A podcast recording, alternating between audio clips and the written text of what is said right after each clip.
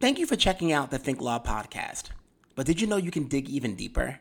My first book, Thinking Like a Lawyer A Framework to Teach Critical Thinking to All Students, is now available on Amazon or many of your favorite book websites. So please check it out and be a part of our critical thinking revolution. Welcome to the Think Law podcast with Colin Seale where we challenge you to imagine a world where critical thinking is no longer a luxury good and equip you with the powerful but practical tools to make that possible in our schools, in leadership, and in our homes. Welcome to another episode of the Think Law Podcast. I'm Colin Seale, and today I want to actually talk about a topic that might seem somewhat surprising in a program focused on critical thinking. I want to dig in to our gut, our gut reaction, our gut feelings. And the question that I want to ask to frame this is should we trust our gut feelings? That invisible guiding force that brings us to a decision without us necessarily knowing that it's bringing us to that decision. And I want to tell a quick story that will kind of understand like why this has even come up. About a month before the most extreme health crisis in the last hundred years has really come full tilt, I remember being in Costco Showed up to Costco because I wanted to get a rotisserie chicken. I mean, how could you go wrong with a $5 chicken? And as we're walking through Costco, I remember, hey, you know what? I think we're running low on toilet paper. So go to the back of the Costco, go to get the toilet paper, and the strangest thing happens. We look, and there are no more packages of the Kirkland brand generic toilet paper. None. Zero. They had the more expensive Charmin brand and were like, uh, uh, huh. But none. Also, I look around Costco and I realize, huh, it's just a random day in February. Why does it seem like it's Black Friday? Why does it seem like it's a day before July 4th? Why is it so crowded in here? And at that point, without really thinking about what I was doing next, I proceeded to put in two giant size rolls of toilet paper into our cart. I want to unpack what is happening in my mind at the time that I decide to take 48 rolls of toilet paper home with me. You look around, you see the anxiety in people's faces. I start thinking about the idea that I live in Arizona, which is a state that does not necessarily have a lot of folks who truly value and understand science. I can see panic in people's eyes. And at a very human level, the idea of being stranded on a toilet without toilet paper actually seems like a very serious crisis. I don't want to downplay people that are having like actual health crises, actual ex- existential crises. But the kind of basic human need that comes from not having toilet paper when you need it is something that, out of all the things in the world, I cannot control something that I want to have control of. Fast forward a month later, it's not really surprising that so many people are showing up to grocery stores hours before it opens to ensure that they get toilet paper before it runs out. You can't get toilet paper on Amazon. You can't get toilet paper on the Walmart or Target website. No, you gotta show up and you gotta wait for it. Why do we need toilet paper so badly? Well, let's go to the gut feeling. Let's focus on this gut feeling. And I want to unpack something. A lot of times when we think about the gut feeling, people call this a sixth sense. But it's not a sixth sense. it's actually a combination of our five senses and the sense that we've learned to use, to rely upon, to make sense of our world. If I'm going all the way back to a question, okay, just take any question. If I were to ask you straight up right now, do you think that college athletes, I'm talking about like men's basketball, men's football. I'm talking about sports from D1 schools where you've got coaches that are making $10 million a year, signing contracts with networks for billions of dollars. Do you think that student athletes playing in those contexts should be paid? Real quick, what's your gut feeling? What's your gut reaction? Is your answer yes, of course they should be paid? Is it no way? Wouldn't even think about it, wouldn't even fathom for a second. You got your gut reaction? You got your gut decision? Here's the question I have for you Is your gut reaction critical thinking? Is it?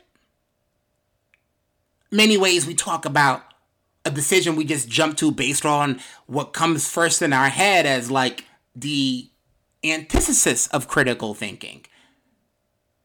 But it actually is a truly important process in the cycle of critical thinking. Because if I can actually go back, understand what my gut reaction is, like, boom, I think student athletes should be paid.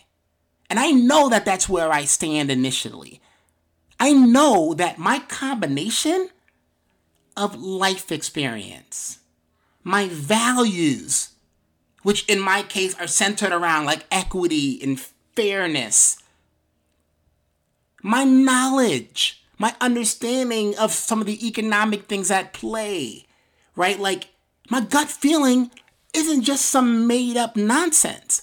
My gut feeling is informed by my information my gut feeling has a lot of money that I'm still paying back to Navient via student loans.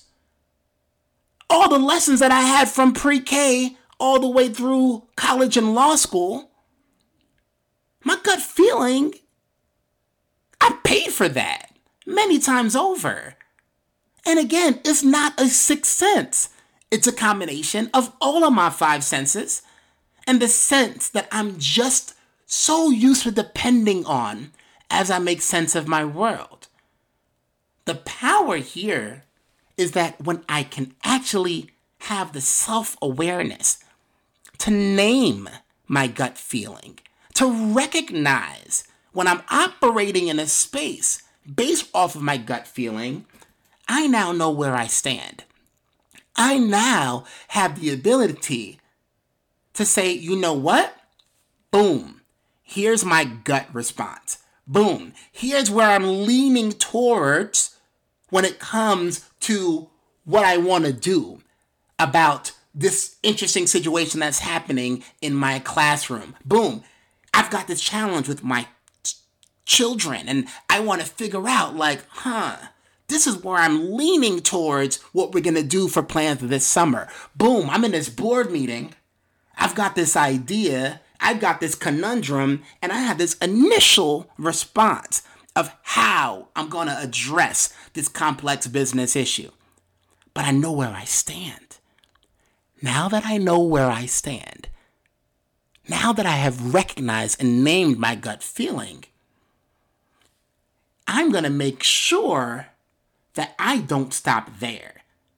When we talk about critical thinking, we're not just talking about a set of skills, right? We're not just talking about the ability to, to analyze and to interpret and even metacognition, thinking about your own thinking. But we're also adding on this part about your critical thinking dispositions, your attitudes, your mindsets, your habits around critical thinking. So, one of the habits around critical thinking that I want to come into play through this conversation about gut feelings is my intellectual maturity. This idea that I've got this idea in my head, I've got this initial gut feeling, this gut reaction. And what I want to do right now is I want to prove myself wrong. I want to prove myself wrong. I want to be convinced otherwise. If I'm the leader of this team meeting for my organization and I've got this gut, I want every single person at this table to convince me why this gut feeling is not correct. If I'm doing a research project on my own and I've got this initial idea of where it's headed, I want to find as much information to the contrary that's going to get me to change my mind, to further flesh out what started as a gut feeling so that I really understand and push myself. I want to be able to play the internal devil's advocate as a parent trying to make a decision about what I need to do in this sort of situation. How do I manage this sort of issue? So, if we know what our gut feeling is, if we have the intellectual maturity to step back and work vigorously, intentionally to prove ourselves wrong, we've now completed a super important process when it comes to making much more well thought out decisions. Here's what I don't want to see I don't want to see people completely disregarding their gut feeling out of an idea that, oh, that's just me being emotional. Oh, that's just me overreacting. Oh, that's just me jumping to conclusions. Your conclusions were only jumped to because you've been training your calf muscles to make that jump for a long time. Your gut feeling is not a sixth sense. It is truly a combination of all of your five senses. Like you think about this, right? You see things. You've seen things your whole life. You hear things. You feel things. You remember what these things feel like. You remember the last time you were in this moment. Your brain develops the same sort of muscle memory your body does when you're riding a bike. This isn't a random thing. There's a reason your gut responds the way it does. It is totally not okay to ignore that. But it's also not okay to allow your gut feeling be the be all end all. There is this mantra of like, you know what? Go with your gut. Don't overthink it. And I get it. Taken to its extreme, this idea of analysis paralysis, this idea of thinking through things to the point where a decision is never made, that doesn't really get us anywhere either. Silicon Valley often has this term, you know, get things done. They don't really say things. They use another word, but I'm not going to use that word, but they say you got to just get things done. And when you say get things done, there's this kind of feeling of like, well, w- what things do you get done? Well, the things, w- whatever should come next. How do you determine that? Do you have an organizational gut feeling that determines that, maybe? Right? Because a gut feeling doesn't necessarily reside just in a person. There could definitely be an organizational culture around a gut feeling. What's our knee jerk reaction? What do we typically do? But if we're going to really think about just a slight nuance, is how do we figure out how to get the right thing done? And getting the right thing done is the difference between having a gut feeling and having a gut feeling that is built upon with that intellectual maturity to work really hard to prove that gut feeling wrong.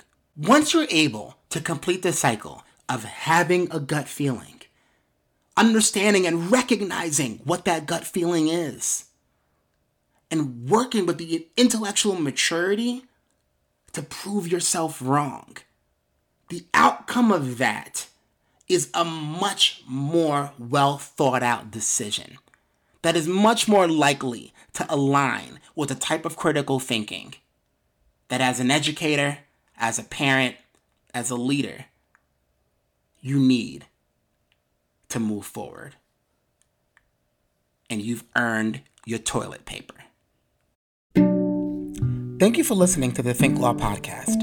Please subscribe to the podcast by clicking on the subscribe option on whatever platform you're listening to. Thank you for helping us create a world where critical thinking is no longer a luxury good.